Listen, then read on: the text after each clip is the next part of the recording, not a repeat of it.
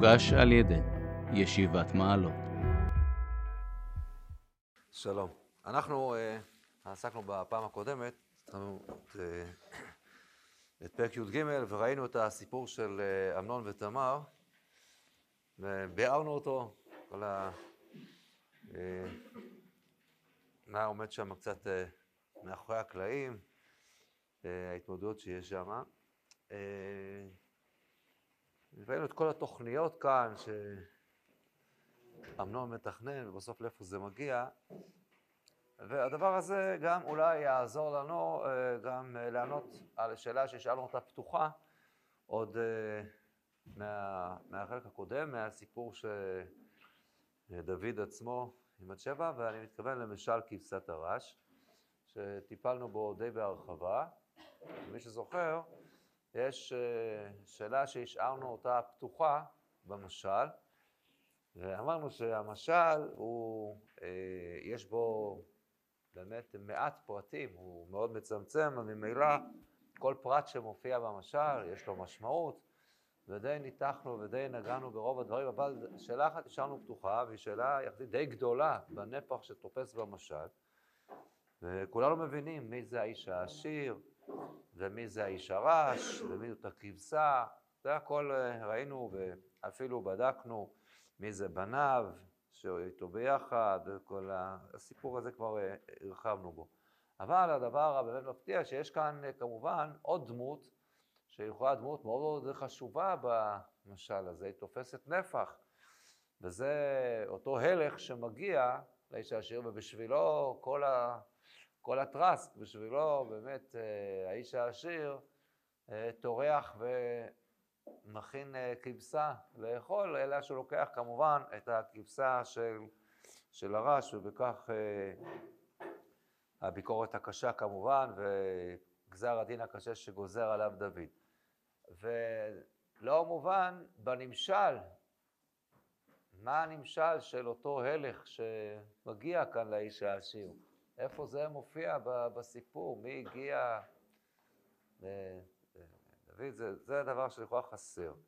והנה כאן הסיפור של אמנון, כפי שראינו, שברור לגמרי, וגם דוד מבין את זה, וכך הוא מגיב, שהוא קולט שבין היתר הסיפור שמגיע עכשיו עם אמנון ותמר, זה חלק מסדרת העונשים שהוא אמור לחטוף על, על הפרשה הקשה הזאת של בת שבע ושל אוריה. וראינו שדוד בצדקותו, ביכולת קבלת הדין שלו, בענווה שלו, הוא מקבל את זה, ולכן הוא לא מאיר שום דבר לאמנון, כמו שראינו ככה בהרחבה. אז הנה גם מתברר שיש פה דבר נוסף שמתברר אה, אולי סביב הדבר הזה. אה, ובאמת הדברים האלה אומרים לנו חז"ל, רק שלא מסבירים לנו מאיפה זה לקוח. וחז"ל זה דבר ברור ופשוט. מה שאנחנו בעצם רואים אצל אמנון, אנחנו רואים את ה... את ההסתבכות, איך אתה הולך ומסתבך ככה אה, מרגע לרגע. אה, בהתחלה לא ידעת מה לעשות, את תמר הוא אוהב, וראינו שהנקודה היא תמר אחות אבשלום, אחי. דיברנו על הנקודה הזאת, ולכן זה מסבך אותו, והוא מתבחבש בתוך עצמו, וככה, והוא לא יודע מה לעשות, לא, ואז הרע שלו, בן שמעה, מציע לו תוכנית ככה מפותלת, וראינו תוכנית ככה, מה המשמעות שלה וכולי, והכל יפה, ואמנון ככה, הוא כולו נלהב לתוכנית הזאת, ומצטרף ומזמין באמת בצורה הזאת, את, הוא עושה את עצמו חולה, ורוצה תמר, הכל פועל לפי ה... ככה, ו... אבל ככל שיותר מתלהב, אז יצרו מתגבר עליו יותר ויותר, עד שבסופו של דבר הוא לא משתלט על העסק. ובמקום לגמור את זה כמו שצריך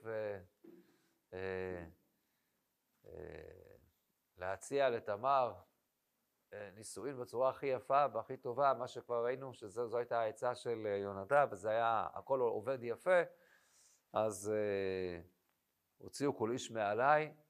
זה עדיין, יש מקום עכשיו להגיד שאתה רוצה בצורה פרטית להציע לה ככה, זה לפני שגזרו על האיחוד, בעקבות הדבר הזה, אחר כך גזרו על האיחוד, איחוד פנויה. אה, אבל שוב, הוא לא מתגבר אז הוא תופס אותה, והיא אומרת לו על, ו- ו- וזה מסתבך ומסתבך, ובסוף זה באמת מפיל אותו לגמרי. ובעצם ה- ה- חוסר היכולת הזאת של אמנון לשלוט בעצמו, אשר היצר הרע הולך ומתפתח, הולך ומתפתח.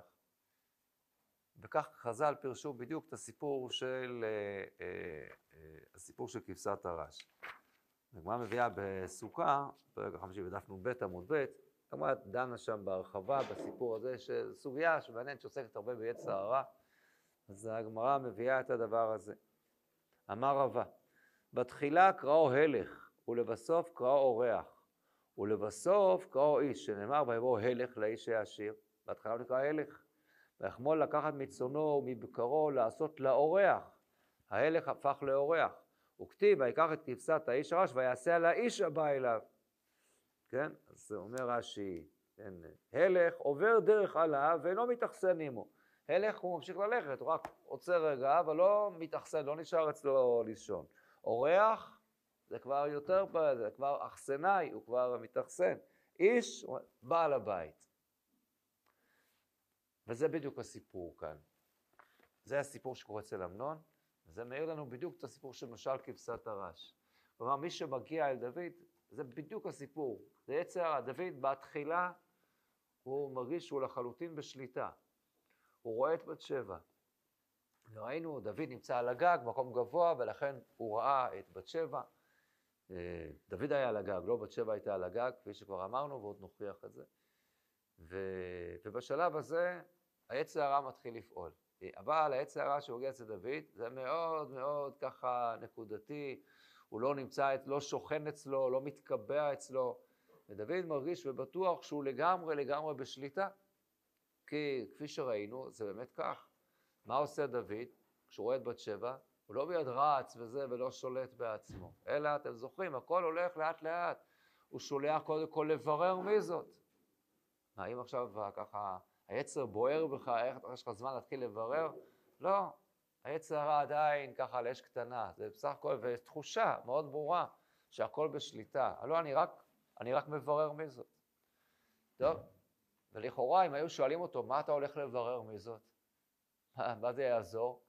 אז מן הסתם, בשלב הזה, דוד היה אומר, הם היו עוצרים אותו באותו רגע, ושואלים אותו, מה, מה, למה אתה הולך לברר? מה זה נפקא מינה?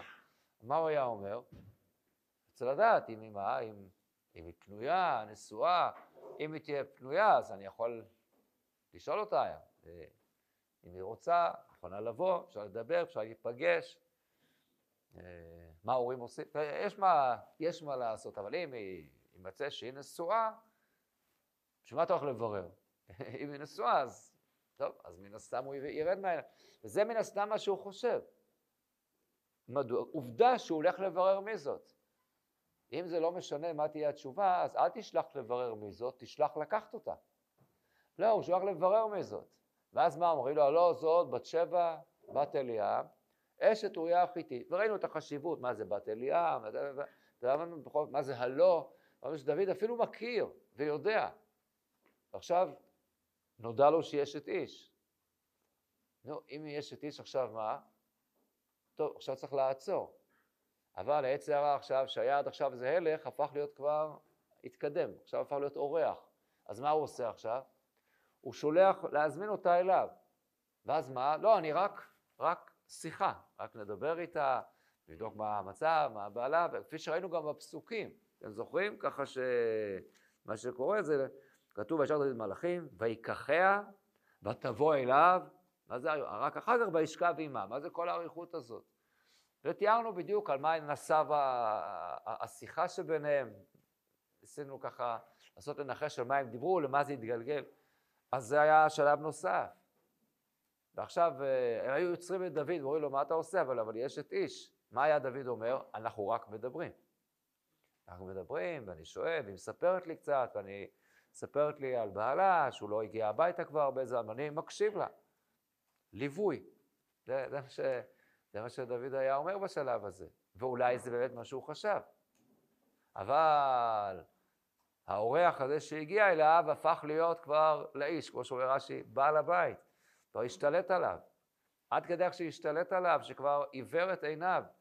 והוא חיפש ורק מצא את כל ההצדקות וכולי, כל הוראות ההיתר שדיברנו עליהן בהרחבה, שברור לגמרי שזה יצר הרע.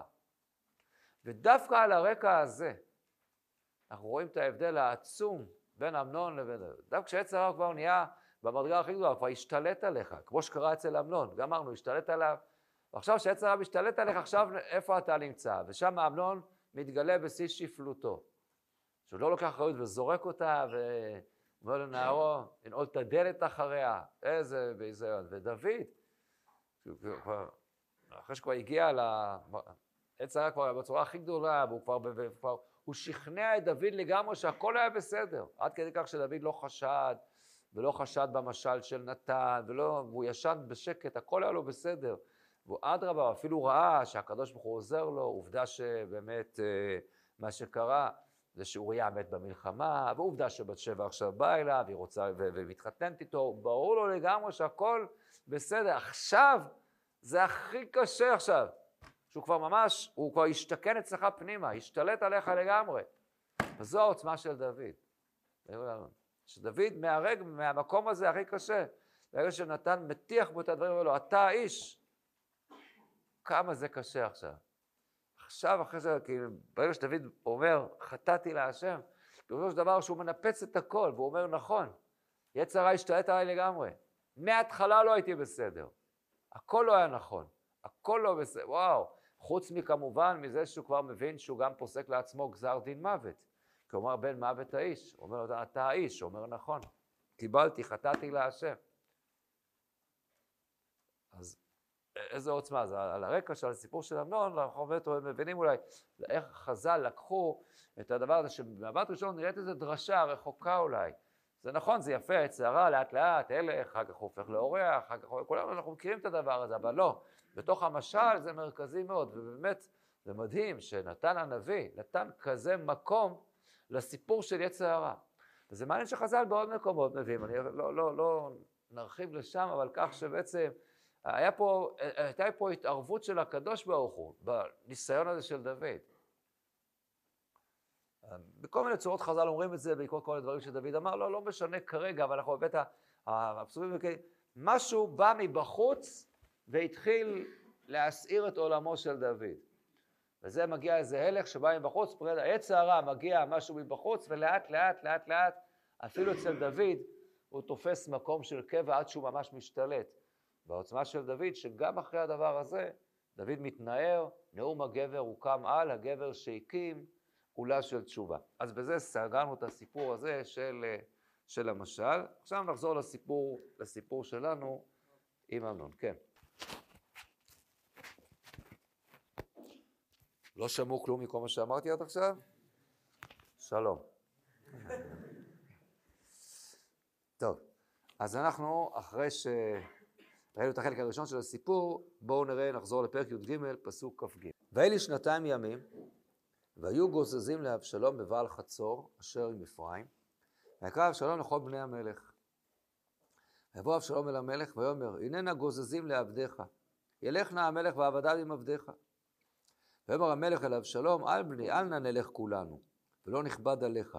ויפרוץ בו, ולא אהבה ללכת, ויברכהו. ויאמר אבשלום, ולא, ילך נא איתנו אמנון אחי. ויאמר לו המלך, למה ילך עמך? יפרוץ בו אבשלום, וישלח איתו את אמנון ואת כל בני המלך. ויצא אבשלום את נעריו לאמור, ראו נא כטוב לב אמנון ביין, ואמרתי עליכם, הכו את אמנון ועמיתם אותו, אל תיראו. הלא כי אנוכי ציוויתי אתכם, חזקו ויהיו לבני חי. ועשו נערי אבשלום לאמנון כאשר ציווה אבשלום, ויקומו כל בני המלך וירכבו איש על פרדו וינוסו. ויהי המה בדרך, והשמועה באה אל דוד לאמור, היכה אבשלום את כל בני המלך, ולא נותר מהם אחד. ויקום המלך ויקרא את בגדיו, וישכב ארצה, וכל עבדיו ניצבים קרועי בגדים. והיה יהונדב בן שמעה אחי דוד, ויאמר, אל יאמר אדוני את כל הנערים בני המלך המיתו, כי אמנון לבדו מת. כי על פי אבשלום הייתה סומה מיום ענותו את תמר אחותו. ועתה אל ישם אדוני המלך אל ליבו דבר לאמור, כל בני המלך מתו. כי אמנון לבדו מת. ויברך אבשלום, וישא הנער הצופה את עיניו, וירא והנה אמריו הולכים מדרך אחריו מצד ההר. ויאמר יונדב אל המלך, הנה בני המלך באו, כי דבר עבדך כן היה. ויהי ככלתו לדבר, והנה בני המלך באו ויישאו קולם ויבכו, וגם המלך וכל עבדיו בכו בכי גדול מאוד. ואבשלום ברח וילך לתלמי בן עמיהוד מלך גשור, ויתאבל על בנו כל הימים. ואבשלום ברח וילך גשור, ויהי שם שלוש שנים. ותחל דוד המלך לצאת אל אבשלום, כי נחם על אמנון. בוא נתחיל בהערה על יונדב. ההתנהגות של יונדב כאן היא אה, מאוד מאכזבת. כן? הוא מתואר מראש כמה כתוב, ולאמנון רע, ושמו יונדב בן שמעה אחי דוד, יונדב איש חכם מאוד. החבר של אמנון. הוא החבר של אמנון, ועכשיו, ברגע שאמנון מת, אז נראה שבקלות הוא פשוט משנה כיוון. דוד חושב, דוד בוכה, בטוח שהרגו את כל בני המלך. מה אומר לו יונדב? לא, מה אתה בוכה? בסך הכל אמנון מת, שטויות, זה רק אמנון, באמת לא קרה שום דבר. ככה מתנהג חבר? זהו, זה חבר אתה חסר, כאילו מה, איך, איך, מתנהגים, איך הוא כך משנה ככה כיוון. ולא רק זה, גם אחר כך, אחר כך שפתאום מעים כל בני המלך, אז מה, אה, אמרתי לכם, אמרתי לכם, אתם רואים? מה, זה, זה רק אמנון, שטויות, כל השאר כאן, מה אתם בוכים? כן? עם חברים כאלה, מי צריך אויבים? אז זה די מוזר. אולי זה מה שמביא, בגמרא בסנהדרין, תקשיב, דף כ"א, הביא את יהודה המערב, איש חכם מאוד, חכם לרשעה. זאת אומרת שיונדב באמת היה חכם, חכם להרע, חכם לרשעה. אז uh, הוא היה מתוחכם, אבל לא האדם הכי ערכי והכי מוסרי. אבל האמת היא שזה קצת צורם ההסבר הזה. אה, אני גם חושב שיכול להיות שאפשר גם להידחק קצת בגמרא ולברר את הגמרא קצת אחרת. אבל כשאני קורא בהתחלה את התיאור הזה על... ושמו יונדב בן שמעון ידיד יהודב, איש חכם מאוד. אין, לכאורה, הביטוי איש חכם מאוד ממש נותן את הרושם שמדובר פה באדם חיובי. אם היה פה איזושהי חוכמה שהיא לרעה, אז היה צריך לציין את זה באיזושהי צורה. אולי אפילו לבחור במילה אחרת, אולי ויודב רואה שמו יודב בית אחי דוד ויודב איש ערום מאוד. לכאורה אולי יותר מתאים. משהו כזה, ששיטה, אבל איש חכם מאוד. ויגיד חכם שהוא לרעה, חכם, חכם לרשעה. אה, לא, לא, לא, לא יודע, נראה קצת, אני אומר, אולי הכוונה בגמרא שהחוכמה שלו גרמה בסופו של דבר לרעה גדולה. כי העצה שהוא נתן, נתן לאמנון, גרמה לכך שאמנון קיבל את ההזדמנות לעשות לתמר את מה שהוא רצה לעשות. אבל בכל אופן, אין ספק שהקושי קיים, כי באמת אנחנו רואים לכאורה את זה שהוא פתאום, ברגע שאמנון מת, אז הוא פתאום שכח את כל הידידות שיש ביניהם, והוא כבר לא זה, ו... אז זה, זה צריך הסבר בכל מקרה, ועוד מעט ננסה להסביר מה אולי כאן הסיפור. דבר נוסף מעניין שמאוד בולט כאן, זה שאמנון כשהוא בורח, אז תשימו לב כמה זה מודגש. פסוק ל"ד: ויברח אבשלום, וישא הנער צוות עיניו, והנה וכולי. ואחר כך כתוב שוב, פסוק ל"ז: ואבשלום ברח. ואיך תמה בן, בן קשור. פסוק הבא, ואבשלום ברח. הבנו, מה זה, שלוש פעמים מתואר פה, את הבריחה של אבשלום, זה לא שבריחות שונות, יש פה דגש. אני יכול להפנות ככה למאמר יפה מאוד, ככה במגדים, יש מאמר של הרב סמט, אה, שהוא מדבר על שלושת הבריחות האלה, זה הנושא שאולי זה גם שם המאמר נדמה לי, ואבשלום ברח, ויברח אבשלום, אבשלום ברח, והיום מנתח בדרכו ככה המאוד יפה את הנקודה. אני כרגע לא, לא, לא בזה רוצה לגעת, אלא לפחות ל, ל, לומר שאין ספק שהפסוקים כאן מאוד מדגישים כנראה את, ה, את הבריחה הבהולה אולי של אבשלום. אבשלום בלחץ אחרי מה שהוא עשה, והוא בורח, מיד בורח ומזכיר עוד פעם, הוא ברח ובורח, הוא בורח ככה, הוא באמת, אה, הוא בלחץ. למה הוא בלחץ? אפשר להבין. הוא פוחד. הוא עכשיו עשה מעשה כזה, הוא הרג את אמנון, אז הוא בוודאי מפחד שעכשיו... אבא שלו יעניש אותו, מה השאלה? ברור. אני קצת רוצה להגיד ספק בדבר הזה. באמת, אבשלום אמור כל כך לפחד מהתגובה של אבא שלו? לא בטוח. ראינו כבר את התגובה המאוד מאוד רופסת של דוד למה שעשה אמנון. מה, איך הגיב דוד למה שעשה אמנון? ראינו, אתם זוכרים, אומר דוד שמע את כל הדברים האלה, ואיחר לו מאוד. מאוד מאוד כאב לו. לא עשה כלום. אז אנחנו הסברנו באריכות למה דוד בגדלותו לא עושה כלום. הוא מבין שהוא לא ראוי וקבלת, כל מה שדיברנו. בסדר, למה שזה ישתנה? אז פתאום עכשיו דוד יקום ויעשה מעשה? והמעשה של אבשלום יותר חמור משל, משל אמנון? לא בטוח. התורה מתארת סיטואציה כזאת כאשר יקום איש על רעהו ורצחו נפש, כן הדבר הזה. אז זה נכון, זה תלוי אם יש את איש או לא, אבל בגדול, בגדול, ככה, המרחק בין לא, תרא... לא תרצח ללא תנאף הוא לא כזה מרחק גדול. אפילו בעשרת הדיברות זה לא כל כך רחוק אחד מהשני. כן, זה, ובאמת מבחינה מסוימת, בלא תנאף, יש מבחינה של רציחה. רציחה של נפש, יותר מאשר רציחה של גוף. ואם לאמנון הוא לא אמר שלא עשה שום דבר, אז למה שפתאום אצל אבשלום דוד פתאום יגלה עכשיו איזו יוזמה, ו- ו- ו- ועכשיו אה, הוא יטפל ויעניש, יכול להיות שהוא יגער בו או משהו, אבל, אבל הרושם הוא שאבשלום בלחץ גדול והוא בורח, והפסוקים מדגישים את הבריחה שלו. מה קרה? מה, לא ש... מה קרה, אלא מה, מה, מה השתנה בין זה לבין...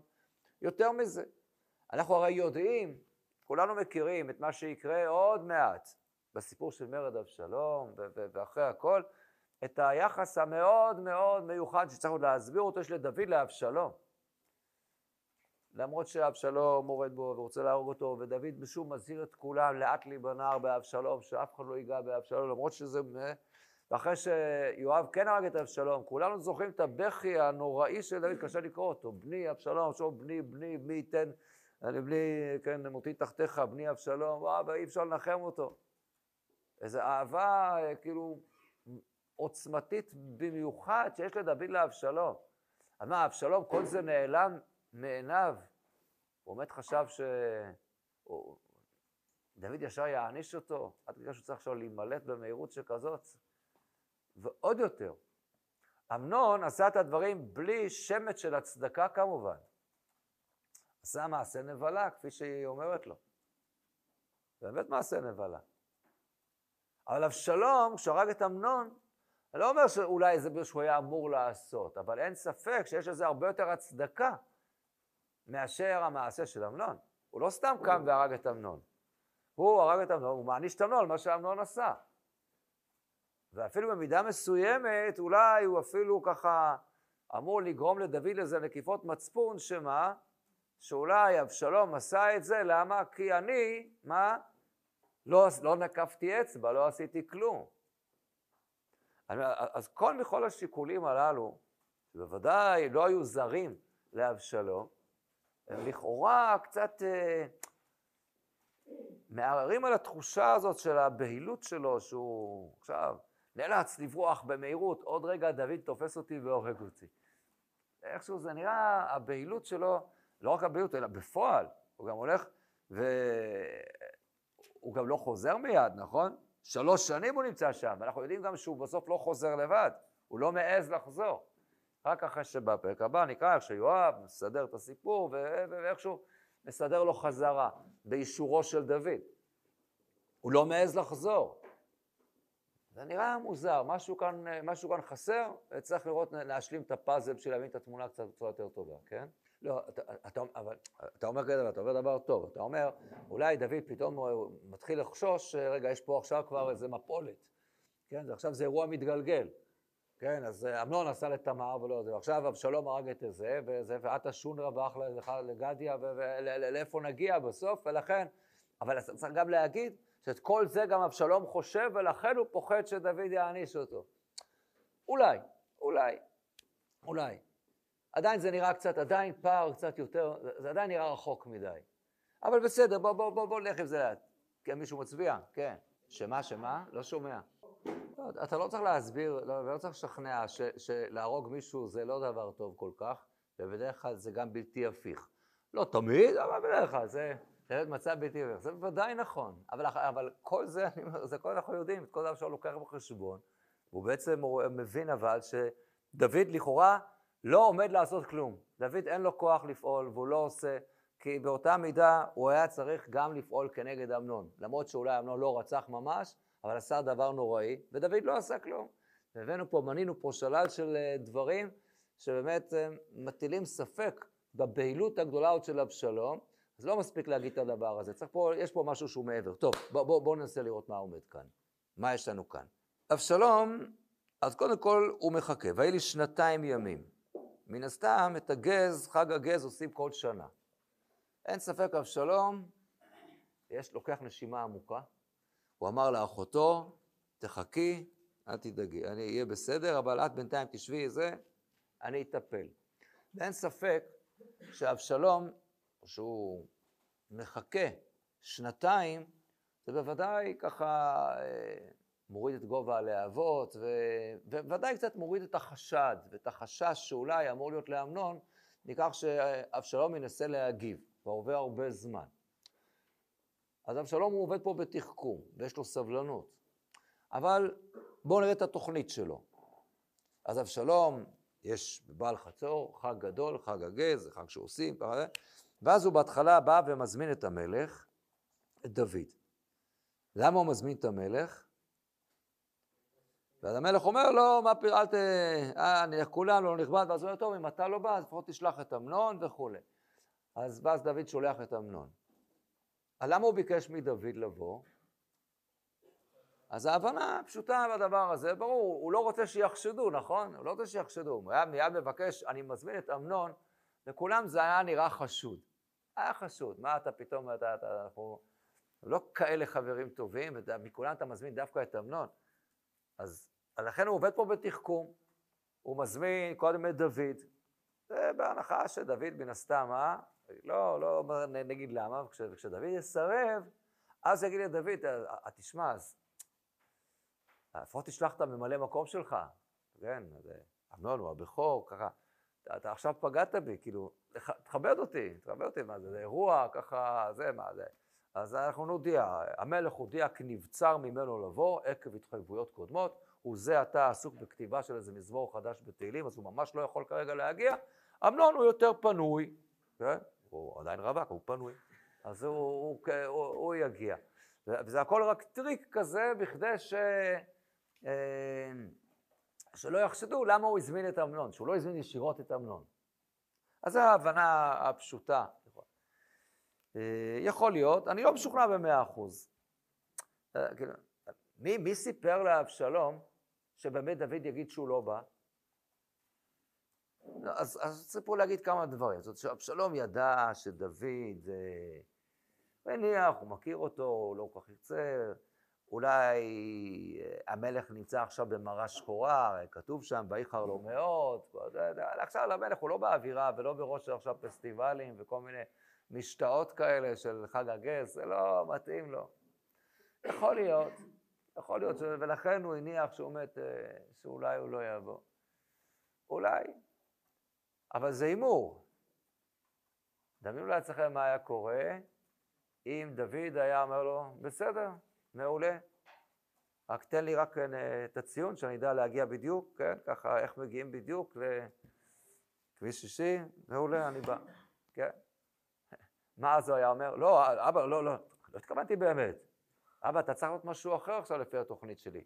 אתה בטוח שאתה יכול? תשמע, זה מעייף גם, זה ארוך, יש להקה, עד שהם זה, זה הזמן, עד ש... עד ש... אתה, אתה כבר לא צעיר, אבא.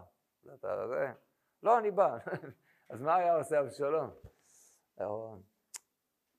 אז הוא לא לקח את זה כאפשרות בכלל. עכשיו תראו יותר מזה. קשה מאוד מאוד מאוד להימלט מן התחושה שהוא רוצה שהוא יבוא. והנה נגוזזים, ילך נא המלך עבדיו עם עבדיך. ויאמר המלך על אבשלום בני, אל בני, אל נא נלך כולנו, לא נכבד עליך. ואז ויפרוץ בו, ולא אהבה ללכת ויברכר. למה ויפרוץ בו? אז הוא ממש לוחץ אותו, לוחץ אותו. אז, אז מה חייבים להבין? זה הכל חלק מהמשחק. הוא לוחץ, לוחץ ככה, ואז בעלי הסוד של אבשלום ככה מסמנים לו, מה אתה עושים? מה אתה עושה? זה הכל, זה בישראבלוף. לא, אבא תגיע בכל זאת, ניתן לך אפילו להגיד, לפתוח דבר תורה, אבא תגיד משהו ככה, תן שיעור בהלכות אשת איש, תדבר אבא, מה שאתה רוצה, ככה, ניתן לך לעשות משהו ככה, זה. ודוד אומר, לא, תשמע, כאילו, זה הכל, זה הכל, ואז דוד אומר, רגע, מה אתה אומר, מתי זה? ואז אבשלום נבהל. אז לא, ביום שישי אחרי צהריים, לא יודע, תספיק להחזיר חזרה להדלקת נרות, אני לא יודע, בסדר, זה כמובן חנוכה, בסדר. זה לא הרושם. הוא, הוא, מאוד, להגיד את זה, אז הוא הולך, הוא מאוד מותח את החבל ככה, אבל יפרוץ בו מאוד. הרושם הפשוט הוא שהוא כן רוצה שהוא יבוא. מה? למה שיבוא? למה דוד באמת לא בא? אז יכול להיות, כמו שאמרנו קודם, דוד עכשיו לא מתאים לו הסיפור הזה, דוד באמת עכשיו הוא בכלל, הוא ככה פסיבי, אולי דוד, אה, יודע, לא מעוניין עכשיו ככה להתרחק מירושלים, עכשיו ללכת עד להר בעל חצור, ככה באפרים, ועוד דברים. אבל יכול להיות שהסיפור הרבה הרבה הרבה יותר מורכב, הרבה יותר קשה והרבה יותר כואב. מה היה קורה אם דוד היה מגיע? אם דוד כן היה מגיע. אני חושב שקשה מאוד להימלט מהדבר שנאמר עכשיו, וקשה זה תקבל אותו בהתחלה, שמה שהיה גורלו של דוד זה מה שקרה לאמנון. ואבשלום מעוניין שדוד גם יבוא. לאבשלום כמובן יש לו חשבון עם אמנון, אבל מבחינתו לא רק עם אמנון. יש לו פה גם חשבון עם אבא שלו. אנחנו הסברנו מאוד יפה את גדלותו ואצילותו של דוד, שלא מגיב ולא אומר שום דבר לאמנון. זה יפה מאוד מבחינתו של דוד, מבחינת תהליך התשובה וקבלת הדין שבו הוא נמצא. אבל מבחינתו של אבשלום, זה איום ונורא. למה אתה לא עושה כלום? איך להיות שאתה לא מעניש אותו, קורא לו לסדר, תנשל אותו מהירושה, תנשל אותו מלהיות יורש העצר שלך. הדבר הכי מתבקש.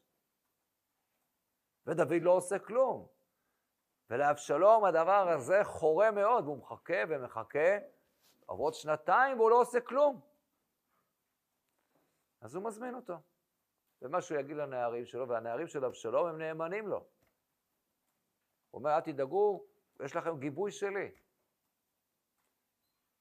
ואבשלום הוא איש חזק, אנחנו גם מכירים את ההמשך. ודוד חושש.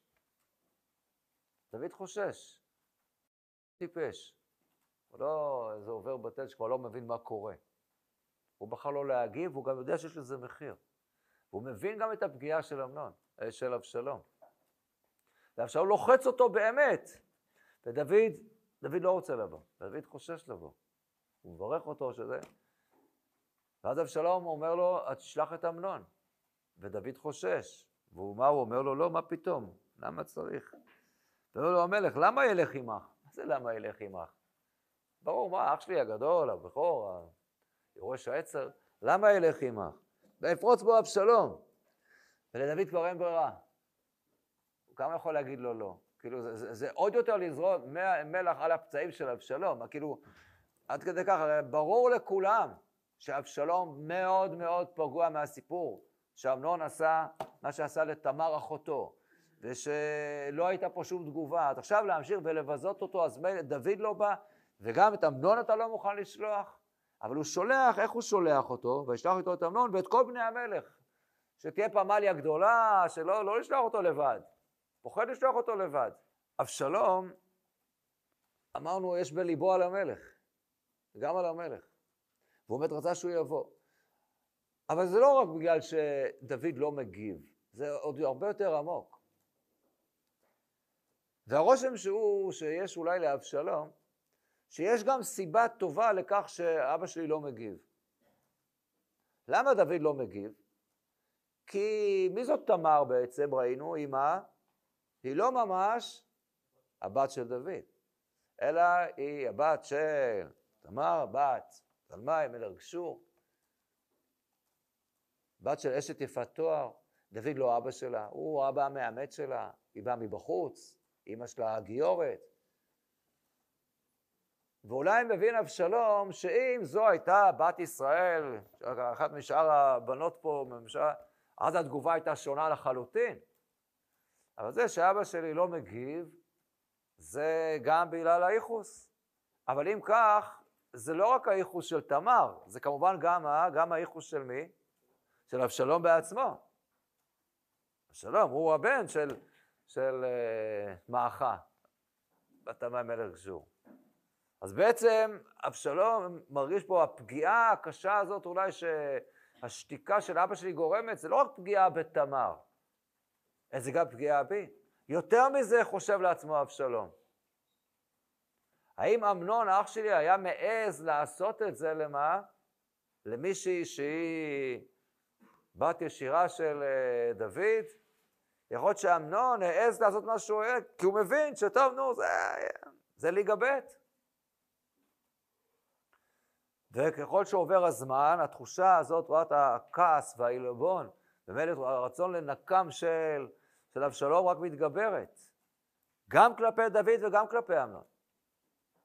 ואבשלום בחוכמתו יודע לנצל את זה, את התחושה הזאת. הוא משחק את המשחק. הוא אומר לאחותו, אל תדברי. כן, מה הוא אומר לה? כן, אה, אחרי שיכריחו, אל תשיתי את ליבך לדבר הזה.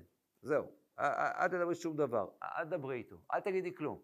אל תבכי, אל תצעקי, תורידי את הראש. אנחנו נכנעים. ולא דיבר אבשלום עם אמנון למרע ועד טוב. הוא לא מדבר איתו כלום.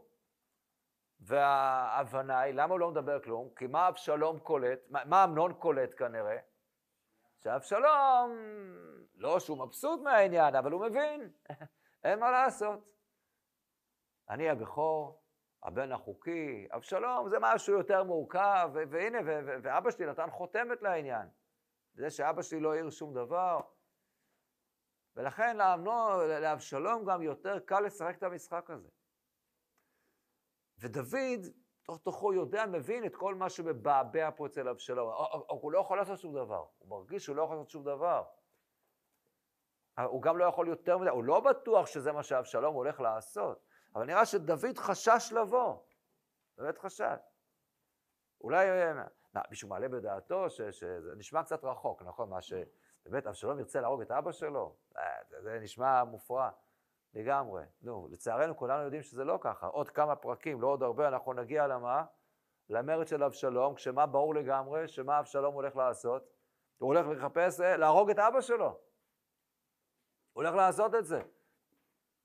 בפרהסיה, בגלוי. אז גם, אז כמובן שהמרד של אבשלום יש לו הרבה סיבות, ועוד נלמד את הסיפור של ה... אבל אין ספק שזה גם ניזון על התחושות הקשות הללו שהוא אוגר מהפרשה הזאת. ואבשלום הוא איש חזק. ראינו פה את הנערים שלו, אנחנו יודעים אחר כך שהתחיל המרד, אז לאבשלום, אז הוא עושה לו רכב, ראשים וחמישים איש רצים לפניו, אה, הוא יודע לנצל את, את הכוח, הוא עוצמתי, הוא לא... אבל הוא משחק בינתיים, בכדי להסיר חשד, הוא משחק את זה שהוא כנוע ונכנע. אבל, וזה מאפשר ככה אחרי שנתיים לאמנון באמת להגיע בלי לפחד. דוד מפחד. אף פעם אחרי הרבה לחץ הוא שולח את אמנון, אבל עם עוד, עם כל בני המלך וכולי. ותראו מה קורה. אז דוד לא מגיע, אמנון כן מגיע. ואז מה קורה כש... ויהמה בדרך והשמועה הבאה אל דוד לאמור יקרב שם את כל בני המלך ולא נותר מהם אחד. השמועות שרצות, לא, לא רק אה, בזמננו. השמועה, כן, איך השמועה הגיעה? השמועה באה אל דוד לאמור. איך, מה, מה, מה זה השמועה הגיעה? פתאום יצאה בת קול מן השמיים, ובסוף אמרו, לא בשמיים היא, כי זה לא בת קול אמיתית, זה היה לא נכון משהו. איך השמועה הגיעה? עיקר, שמעון כל בני המלאות. יותר מזה, ויקום המלך ויקרא את בגדיו וישכב ארצה כל אדם ניצבים קרועים בגדים. מה, הוא מיד מאמין, דוד. למה אתה מיד מאמין? זה בדיוק הסיפור כאן. ההבנה היא, דוד קולט שזה לא רק סיפור שאמנון עכשיו, אבשלום הרג את אמנון, אלא ברור לגמרי מה עוד. בעצם מבחינתו של דוד, מה שדוד כאן תופס, זה שמה, עכשיו התחיל מה? מרד אבשלום. ואבשלום בעצם כי דוד מבין, הנה הוא הזמין אותי, הוא רצה להרוג אותי. אז המרד פרץ. וכדרכו של מרד, כשמנסים להסיר מלך, אז את מי עוד הורגים? את כל, ככה, את כל בני המשפחה, שלא יישאר אף אחד שהוא טוען לכתר איזה יורש. אז זה מה שבספר מלכים אנחנו נקרא את זה כמה וכמה פעמים סיפור כזה כידוע. שברגע שמישהו מתנקש במלך, הורג אותו ואת כל המשפחה, ושלא יישאר אף אחד. ולכן דוד, מיד יורד לו האסימון. ולכן הוא מיד קורע את בגדיו, וברור לו שהרגו את כולם, וזו גם השמועה. מישהו ברח משם, והוא ראה שהורגים את אמנון. הוא מיד ברח משם, אבל הוא מיד פירש את זה שלמה הרגו את אמנון? כי עכשיו מה? הנה התחיל המרד, עכשיו ככה, והוא מתחיל לראות את בני המלך אחרי כולם בורחים, אז הוא רץ הכי מהר וברח, וברור לו שעכשיו אמנון ואנשיו, אה, אבשלום ואנשיו הולכים להרוג שם את כולם. וככה השמועה רצה ומתפשטת ודוד יודע. ודוד מקבל את זה. ולאבשלום ברור לגמרי שאבא שלו מיד יקלוט את הדבר הזה. שמה? אז עכשיו אבא שלו יקלוט, מה? למה אני הזמנתי אותו? לא בשביל לתת שיעור. ואם כך מבין אבשלום, שעכשיו מה יקרה? זה לא כמו הסיפור של אמנון. אצל אמנון אבא שלי כן הגיב, לא הגיב, זה... פה זה משהו אחר. אבשלום עכשיו פוחד מאוד, מדוע? כי כאן ברור שדוד יגיב. כי זו התנהגות לא נאותה של אבשלום, אלא אבשלום מנסה לרצוח אותו, את דוד. זו ממש כבר מרידה במלכות בצורה הכי חריפה שיכולה להיות. ולכן אבשלום מיד בורח, כי הוא יודע מה הוא באמת תכנן. הוא מבין שאבא שלו יבין את זה.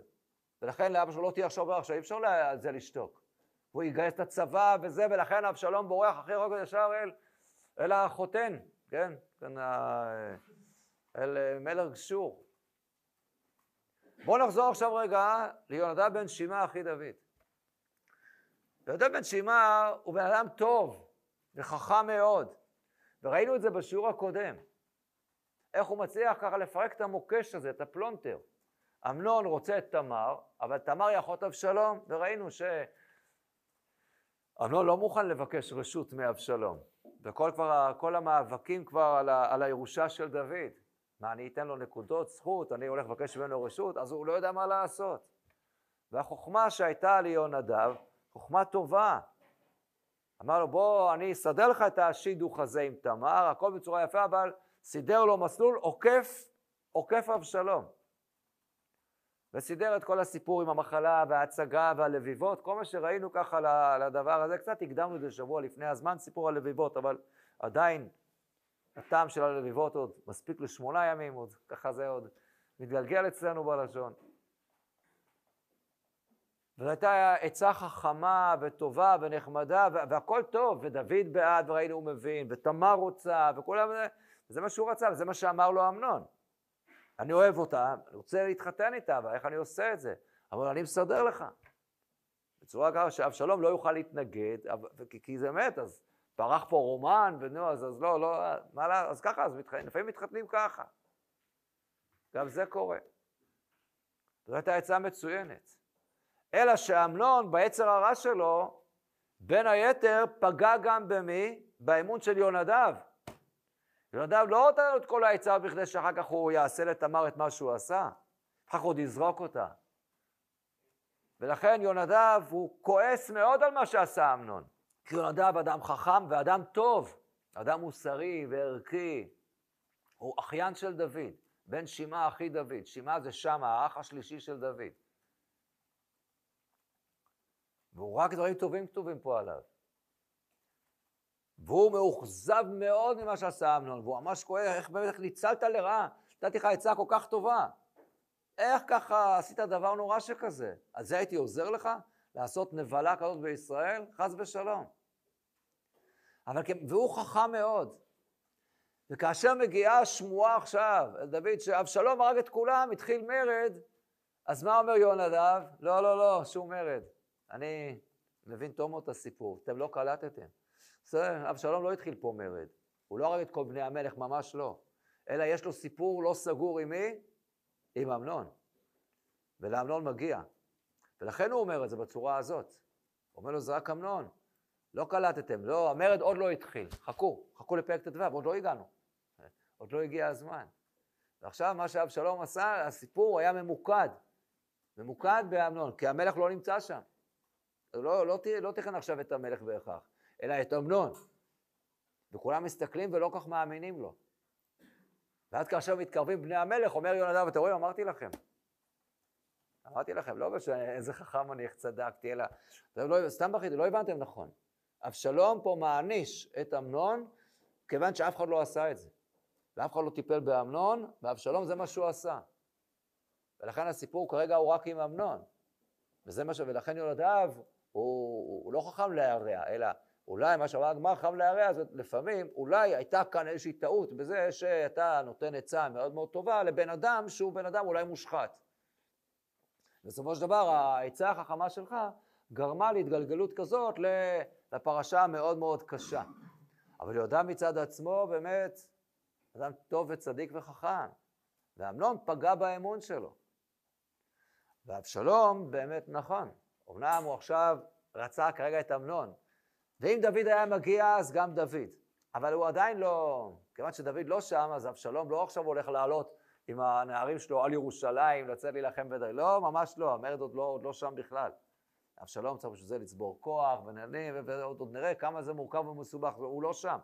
אבל הוא עכשיו מבין טוב מאוד, שדוד מבין עכשיו שכשהזמנתי אותו, אה, הזמנת אותי למסיבת סיום.